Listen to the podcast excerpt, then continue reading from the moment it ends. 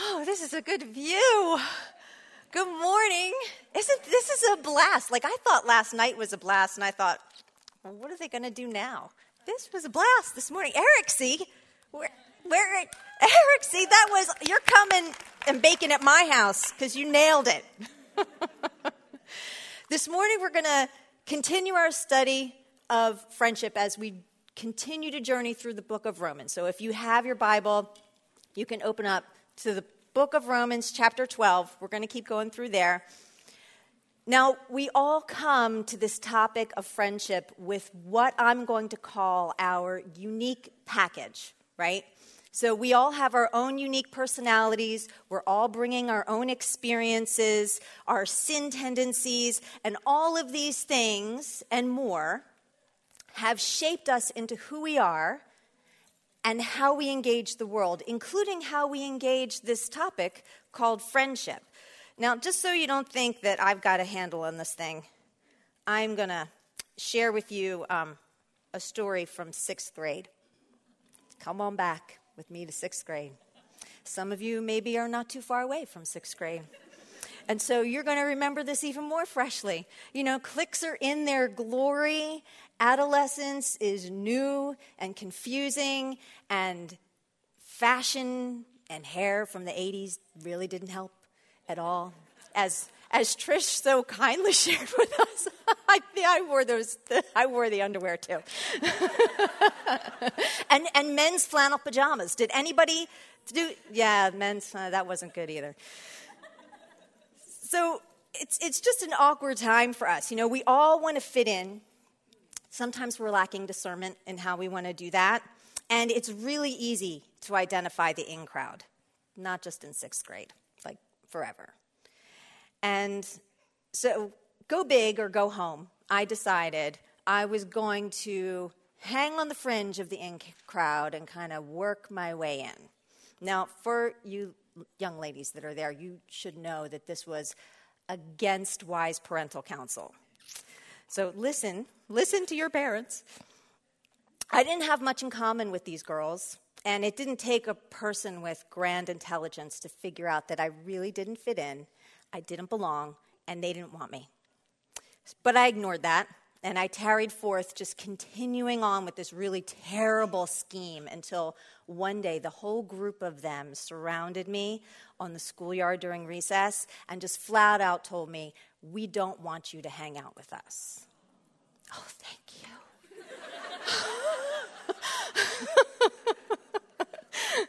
So the, the ringleaders walked away satisfied. Their mission had been accomplished, right? And, and the girls on the fringe followed them and kind of looking over their shoulder with a mixture of horror over the meanness that these girls had delivered and terror because they could be next, right?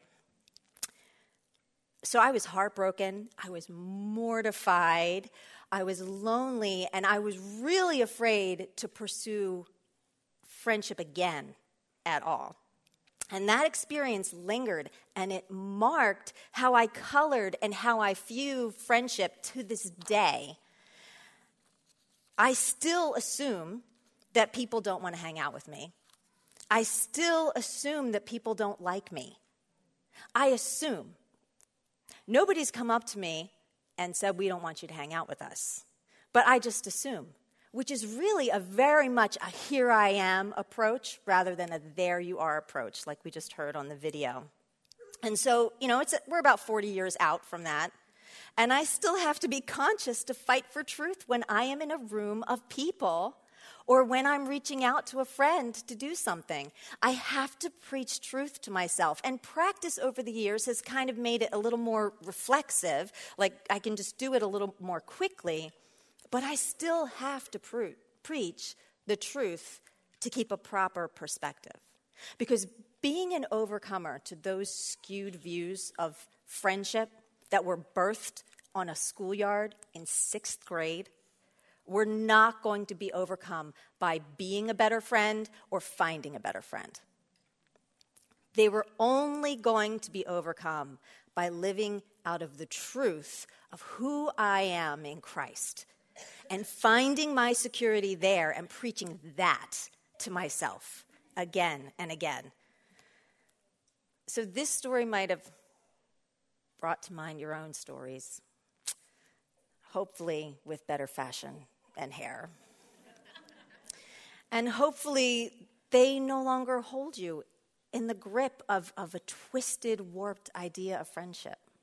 Maybe you, like me, have to fight for truth to remain in truth. But maybe the hurt that you've experienced and the lies that you've come to believe are just entangled around you. And they're just dragging you down into a pit of hurt and self protection and loneliness. And if that is where you are this morning, I am so sorry. Because that is a miserable and paralyzing place to be. But I'm going to ask you to stay brave with me. And let's wade into this mess of lies and hurt. And this weekend, let's take hold of God's truth and the tools that He uses to cut away all those entanglements that have you in bondage, and you can begin to walk in the freeing light of the truth that is found in being a friend in Christ. Because even in the face of real pain and real hurt, we have to guard against allowing our experience to dictate how we engage friendships. We have to take our hearts and our minds in hand. We have to lay them before the feet of Jesus, and we have to trust Him with our hearts, and we have to trust Him with our experiences and our self protective devices and all of it. We're at a women's retreat, right? We're here to have fun. Yes, we're here for fellowship. Yes, we're here for free books and to get away from things for a day. Yes, but we're here to be changed by the power of the living gospel and to be made more to look like Christ. So, how we approach, approach all of these messages needs to be filtered through that unshakable reality of Scripture and who we are in Christ, and not our unique packages and not our baggage. So, let's pray because we're going to need help to do that. Father, thank you that friendship means something to you and that our individual friendships with others means something to you. Lord, I pray that you would help us today to be able to identify the things that are entangling us and the lies that we've come to believe. That you would replace that with your truth. Help us, Lord, to hear what you want us to hear this morning and then to remember it when we leave here, Father. Give us joy in what you've called us to, Lord, and help us to be brave and laying down what we think we want and taking up what you want, because that is the best thing for us. In Jesus' name we pray. Amen. Okay, so you're already in Romans 12. Our verses today are verses 9 to 13, and I'm, just, I'm going to read them to you. They're not too many. Let love be genuine, abhor what is evil hold fast to what is good. Love one another with brotherly affection. Outdo one another in showing honor. Do not be slothful in zeal. Be fervent in spirit. Serve the Lord. Rejoice in hope. Be patient in tribulation. Be constant in prayer. Contribute to the needs of the saints and seek to show hospitality. Well, that's a big list.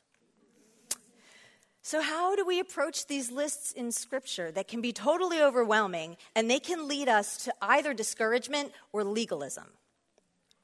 So, if we're going to approach any list in Scripture, any list in Scripture, you got to go back to the beginning.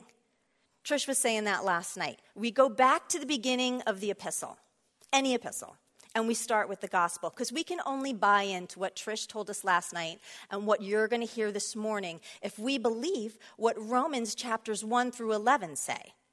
Now, I'm not going to go through a list of it now, but I encourage you to go back and read through chapters 1 through 11 because our grasp of the truth of the gospel is going to shape our identity and it's going to shape our relationships because actions always flow out of identity and relationships. With whom or what do you identify? we act out of who we believe we are, right? And our most important relationships, whether they're good or bad, shape us and influence our actions for good or bad.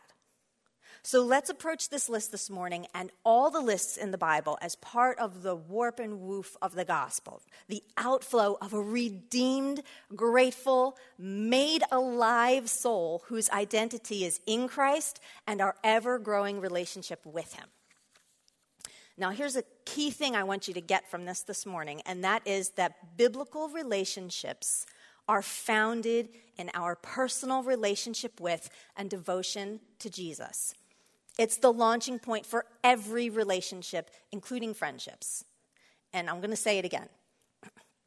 Biblical relationships are founded in our personal relationship with and devotion to Jesus.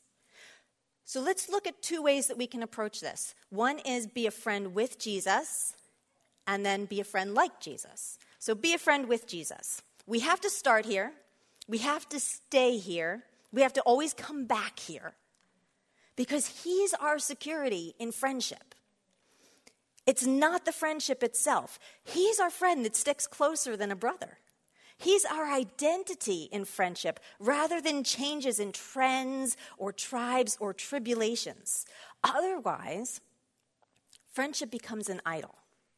Because rather than looking to God as our source for everything, we look to others, including friendships as our source of happiness, acceptance, comfort, security.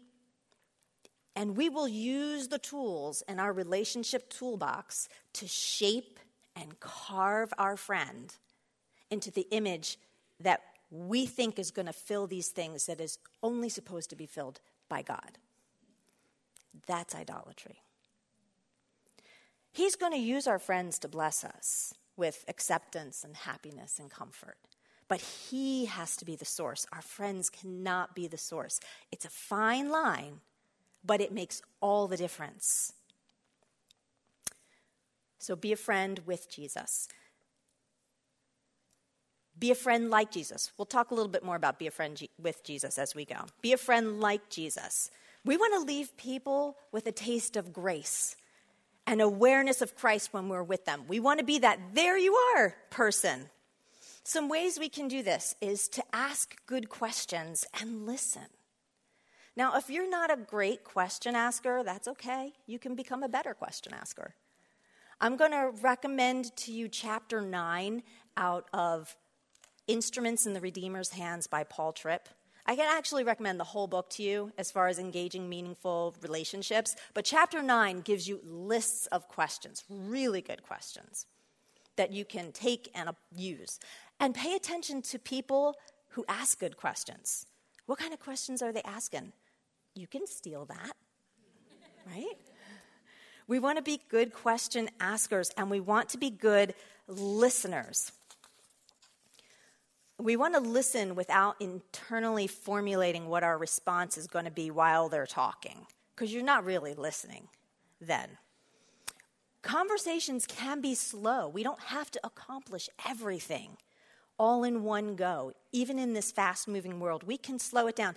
And we probably don't need to say all the words that we think we need to say, right? Another thing we can do is to befriend the outsider and the fringe folks. Jesus does this in an astonishingly beautiful way. Read about it. And then ask God to give you eyes for it because it's easy to just kind of stand in your own group and not see what's going on on the fringe. And then speak like Jesus. And I'm just going to give you scripture for this because that's really all you need. Ephesians 4:29 Let no corrupting talk come out of your mouths, but only such as is good for building up as fits the occasion, that it may give grace to those who hear. James 1:19 Let every person or friend be quick to hear, slow to speak, slow to anger. Proverbs 10:19 I'm going to give you the NASB translation. When there are many words, transgression is unavoidable. How clear is that? but he who restrains his lips is wise. Proverbs 15:23 To make an apt answer is a joy to a man, and a word in season how good it is. Proverbs 16:24 Gracious words are like a honeycomb, sweetness to the soul and health to the body. And there are more, but that's a good launching point. So let's let's now turn into the passage and take a picture Take, take a look at a picture of what friendship looks like when we're living out of our relationship with Jesus and our identity in Him. This is not an exhaustive list. God is limitless. He is unique in his expression. He's eager for us to have friendship here on earth. And the Holy Spirit is active in us, engaging us in our unique friendships in unique ways with our unique packages in our unique seasons. So, verse 9 says, genuine, friendship, genuine friends love genuinely or without hypocrisy. Now, we know that hypocrisy is when our beliefs and our actions are not lining up. How can we see this in friendship? Some ways we can see this in friendship is expecting forgiveness while holding a grudge, expecting to be served without having a heart of service, holding our friends to a standard that we don't keep ourselves putting on a pretense of godliness, we are messy. We are messy. So let's just be messy. And let Christ come out of you in your messy. Instead of wearing a mask that doesn't reflect the glory of God, of where He has you right now in your sanctification journey for His purposes and His glory. Genuine friends don't do that. Genuine friends love authentically, with true humility that confesses sin and admits wrong and receives correction graciously. By being vulnerable without putting your dirty laundry or your emotions out on display, which is becoming a thing these days. By being who you are and not morphing into the godliness brand of another, which isn't even going to look like their godliness brand, right? Because you have your unique package, they have their unique package. You try and splat your godliness, their godliness onto your unique package is not going to fit. It's going to not fit. So, look, if, if we truly believe that God is the creator of life, and He's the creator of your life and your life and your life, then we have to be okay with how He made us. And we have to trust that and pursue Him because He's glorified in that godliness and He's glorified in that messiness. Genuine friends abhor what is evil. What is evil? Envy, gossip, drama, comparing.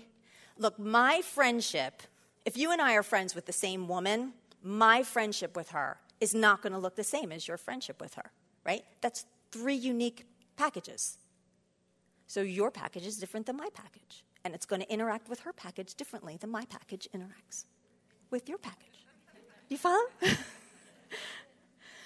if, if we fall into comparison, it's going to lead to things like envy, resentment, sinful competitiveness, idolatrous expect. We're just going down the toilet. Okay? Embracing the world is another evil thing. Do, do you ever talk about Christ in your friendship? What are we cur- encouraging our friends to watch, to read, to follow on social media? Husband bashing or child bashing in law bashing, parent bashing. Bashing is bad.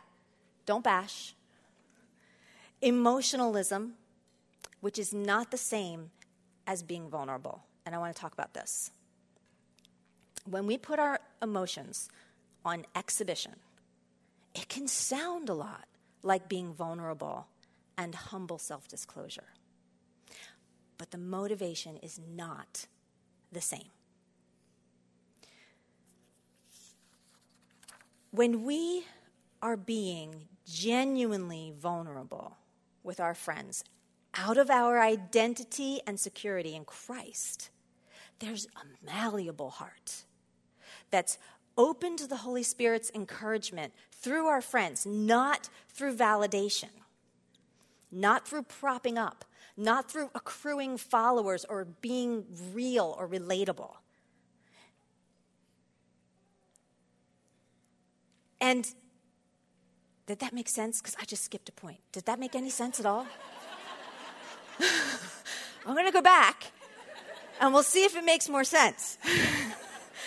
okay, so there's this malleable heart that is open to the Holy Spirit's encouragement through our friends, not for validation, but for going deeper into the truths of the gospel and applying them to live in truth and freedom. Emotionalism shares not to fill us through the transformation of the gospel, but a filling through validation, propping up, accruing followers, being, okay, that makes more sense, right? Okay. and that's paralyzing because we don't grow in any way that matters. And you live in bondage to your emotions, and you end up exhausting yourself to maintain that validation. Because the satisfaction that you receive from that validation or that new follower is to wear off.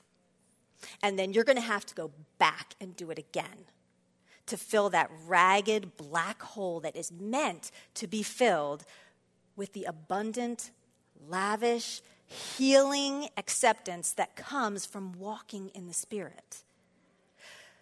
This has become rampant in our culture. Do we agree? It's a problem outside of our church, it's a problem inside of our church. It is a problem.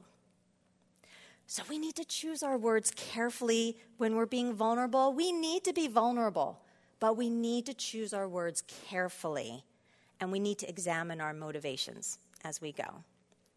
So look at your social media feed. Have your husband or a parent or a friend look at your social media feed and and be ready for an honest response. And if it seems like you're tending toward emotionalism, just know there's a better way. There's a better way that points to Christ, that reflects his image, his purpose, that truly satisfies and adorns the gospel to which he's called us. Okay, genuine friends are devoted to one another in brotherly or sisterly love. This is one of the many one another's in Scripture, a study worthy of its own. Nurturing friendship is like nurturing anything else we want to grow. It takes time, it takes care, it takes knowing about the thing that we want to grow, it takes weeding out entanglements, and it takes lots of patience. When genuine friends are devoted in sisterly love, there's stability in the status of that relationship. We're not having to make our friends prove their loyalty. We accept our friends as they are. We are giving in that relationship, not to get. And that includes investing time in busy seasons to remain connected. I feel like conversations I have more and more are how are you doing? Busy. I give that same response. But there is merit in remaining connected in busy seasons. A text, just to check in or send a verse, a picture, an update. A Marco Polo, which my kids say is Snapchat for old people.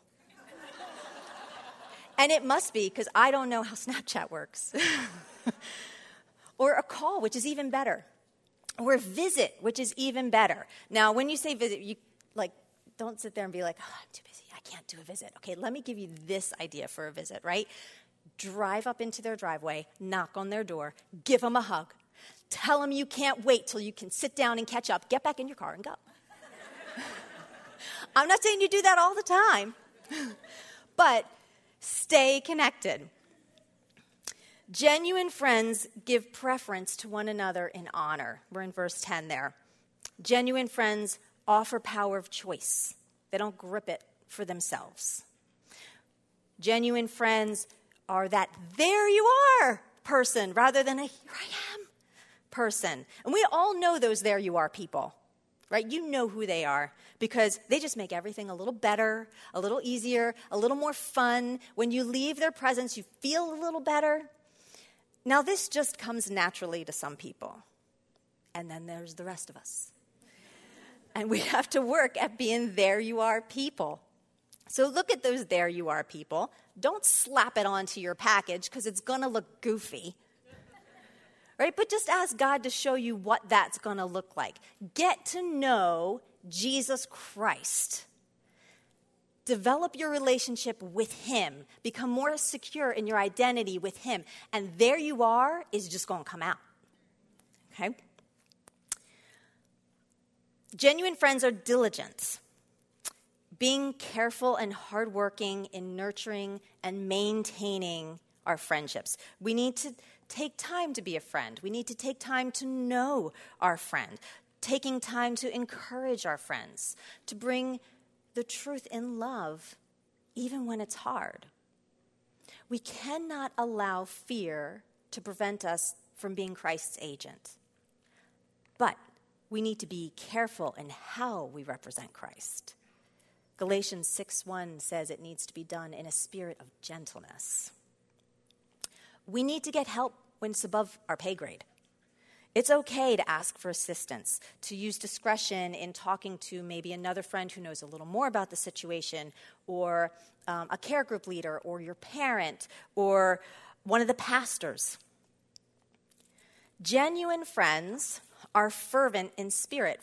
Friends are not lukewarm. There is great warmth and intensity and enthusiasm in friendship. This requires genuine vulnerability. We have to lay down those shields of protection to do that. And 1 Peter 4 8 says, Above all, keep fervent in your love for one another. There's another one of those one another's. Because love covers over a multitude of sins. Fervent love protects us from a bunch of bad stuff. Genuine friends serve the Lord. This is an overarching goal. Friends serve Christ first in friendship, not ourselves, not even our friends, but the Lord helping one another to become more like Christ, iron sharpening iron, encouraging as Christ encourages, correcting as Christ corrects, rejoicing as Christ rejoices, weeping as Christ weeps, loving as Christ loves. The fruit of our friendship is Jesus flowing out of us to serve Him as we love others. And can it look like dropping off a bar of chocolate in a Starbucks? Yes, yes, it can. But it's, the goal's bigger than that. And it's, it's bigger than our friend. Genuine friends rejoice in hope. Friends are not Eeyore. Now, I'm not down on Eeyore. He was a faithful little donkey. but we should live in our relationships as redeemed, heaven bound, beloved children of God, not living out of our challenges or out of our perceived lack as though we have no hope. That doesn't mean we're never sad. And it doesn't mean that we don't weep with our friends when they're weeping. But it does mean that we live fighting for joy in this broken world because we know that these are momentary trials and the ultimate triumph is before us. Genuine friends persevere patiently in trial. Friends got your back for the long haul. Short trials, long trials. Now, I want to talk about long trials a little bit because that's where our perseverance really can be tested. We need to try to understand what our friend is going through. Remember, go back, ask good questions, and listen. Get help if you need to understand. We need to have compassion on our friends' messiness in the midst of the trial. Because you know, in the midst of a trial, your eyes can drift from the truth. You can be tired and lack energy to be that fun friend. You can say harsh words in your weariness or out of your fear. And you can isolate. We have to persevere through that with our friends, not be easily turned off, not be easily offended, which is just adding to their trial. Offer help, offer practical help, including going with your friend to the cross and helping them to look up at the one who loves them and sees them. All the while, we need to keep our own souls in check so that we avoid becoming sinfully critical or judgmental or even being drawn in in an unhelpful way through their trial. So, talk carefully to a genuine friend, a care group leader, a pastor, a husband, a parent, and check in just to be sure that you are persevering well and in a healthy way. Be willing in our friends' trials to just be present and be quiet. Remember, Proverbs 19 says, When there are many words, transgression is unavoidable. If Job's friends had just not said anything, sometimes we just need to be quiet because we don't want to become unhelpful to, them. We don't want to become a hindrance to them. Okay, now this one's tough. You need to be willing when our friends are going through trial to be put on the back burner without taking up offense until space opens up or the trial eases or they learn to manage the trial differently or your role in the friendship shifts. Because in doing that, you're showing preference, you're being devoted in sisterly love, you're serving the Lord. Do you see how these, this is not a compartmentalized list? This is all interwoven with one another. They're action points that are not isolated. You don't have to see this as a big to do list. If we're living out of our relationship with an identity in Christ, it will be an integrated flow, not compartmentalization. Genuine friends are devoted to one another in prayer. Pray for each other, pray with each other. I don't even think I need to say more about that. Genuine friends contribute to the needs of the saints, offer practical help. This, this church is incredible with this. Fantastic. Y'all do it. You do it fast. You do it easy. You think out of the box. If you don't know outside the box thoughts, go start asking around. Because there is a lot of out of the box practical help going on in this church. Excellent job. Genuine friends show hospitality. Okay, let's just talk about what hospitality is not.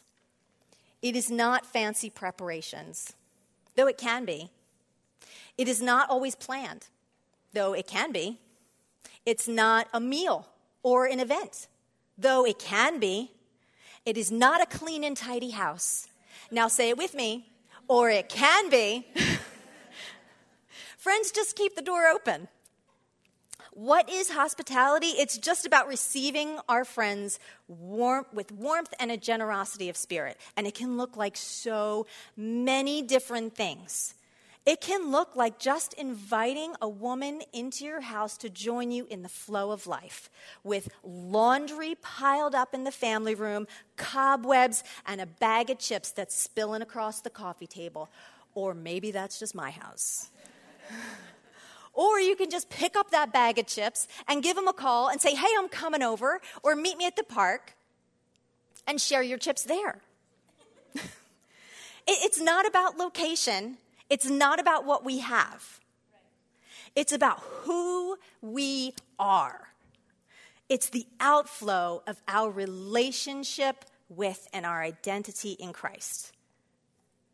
Okay, so that's a lot. But it's not about the list, it's about relationship. Our relationship with Christ, with the Holy Spirit living in us, and with God who is working in us to will and to work according to his good purpose. Philippians 2:13.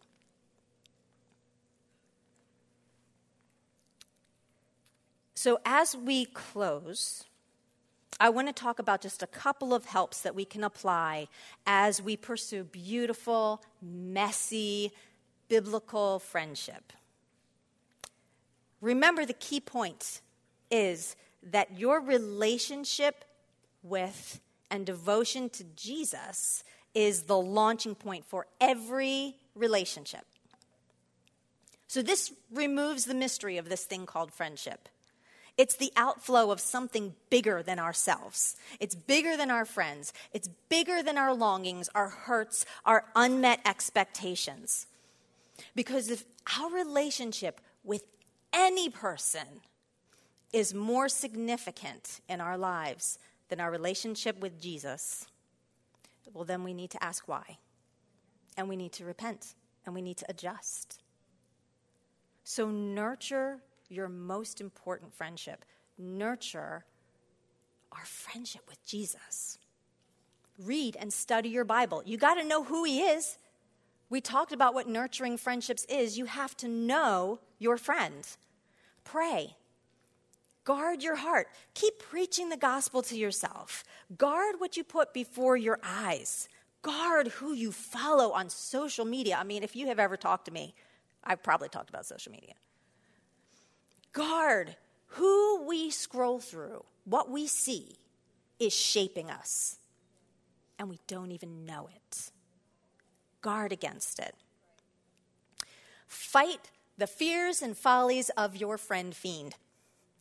What are some of those things? So, our insecurities, right? Fear of man, past hurts, preaching destruction on yourself. I've tried this friend thing, it doesn't work. I'm always the inviter. God is honored by our obedience to Him. So invite. What, you're going out and doing something. Just be the inviter. It's okay. Having an inaccurate assessment of who God says you are, and then living out of those lies rather than the truth of who you are in Christ. We have to know who we are in Christ. Oh, we have to. The more convinced we are of that, the more freedom we have here on this earth. Another folly of our friend fiend are, is, is assumptions assumptions of what you think people are thinking about you. Now, I said in the beginning, this is still a big struggle for me. I still have to preach the gospel to myself, truth, and remember my identity, and remember to be a there you are person. Or assuming you know who your tribe is supposed to be. Why are we thinking we know that? God tells us that. There was a woman years ago, she was, um, she was a pursuer, this girl. And she came up to me, she's like, I want to be your friend. Now, the first thing I did was, and then I was like, huh. it felt like the expectations were so high there that it totally freaked me out, and I just pulled back. And then God said, I put her here. I put her here. Where, where are you going? so I had to go to her and confess and repent. And it was one of the sweetest relationships I have ever had for that season of my life. So don't assume you know. Assuming that you are God's fixer of your friend's problems. That is not who God has called you to be.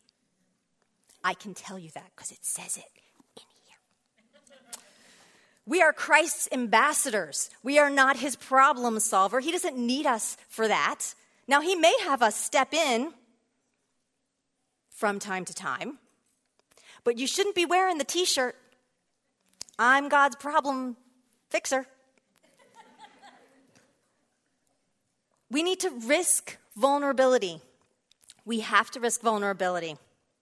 That is so scary for some of us to step out and do that because we just know we're going to get it again. They're going to do it again. Someone's going to hurt me again. But God, ladies, but God. And let's say they do, and let's say you're hurt. Isn't your friend who sticks closer than a brother there to put you back together again?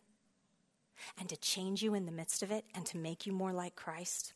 So we need to risk vulnerability, but we need to do it without emotionalism, which we said was something different, because vulnerability has that malleable heart that's open to the Holy Spirit's work. We also have to not feed unfaithful feelings. Ugh. Our feelings are so unfaithful. They are such betrayers. And the enemy in our flesh is going to use those unruly, unfaithful emotions and feelings to derail us and keep us from living in the freedom that we have already been given in Christ.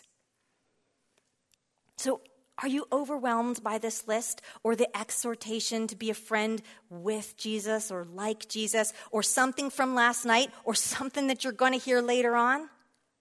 Well, that only focuses on our lack. And guess what? We lack a lot. We have a lot of lack. That's why we need Jesus. But God says we are to dwell in truth in Philippians 4 8. So let's dwell in the truth that we have rather than what we lack. We have been given grace upon grace in John 1:16. We have every spiritual blessing in Christ Ephesians 1:3.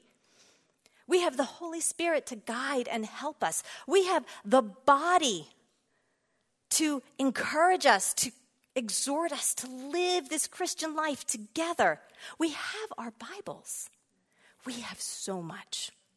So if we're going to be overwhelmed by anything, let's be overwhelmed by the truth of abundance that frees and empowers us to courageously pursue genuine friendships. Don't live out of the list. Read it, study it, but don't live there. Live out of the truth and life giving breath and freedom that comes from the gospel. The practical application of this integrated, non compartmentalized list is the natural outflow of the gospel. Romans 1 to 11. Go back and read it and it's the outflow of a grateful, redeemed life that is filled with soul deep belief that you are forgiven, you are loved, you are accepted, and you are filled with Jesus and the Holy Spirit. Let's pray. Father, thank you for giving us friendship. Thank you that you are the God who holds all things together and you hold us together. Lord, I pray that you would help us to take this information and integrate it in a way that glorifies you and accomplishes your purposes through us. Help us, God, to get out of the way. Help us, God, to identify areas where we are putting stumbling blocks in front of our friends or stumbling blocks in front of us. And help us, Lord, to live in the freedom that you've already given us as sisters in Christ. It's already there. Fill us, Lord, with your Holy Spirit. Help us to know what we know, what we know, that we are yours and we are accepted and we're loved and you're with us in friendship and you're with us in hurt. Give us courage. Give us eyes to see. Help us to be there you are, friends for your glory. In Jesus' name we pray. Amen.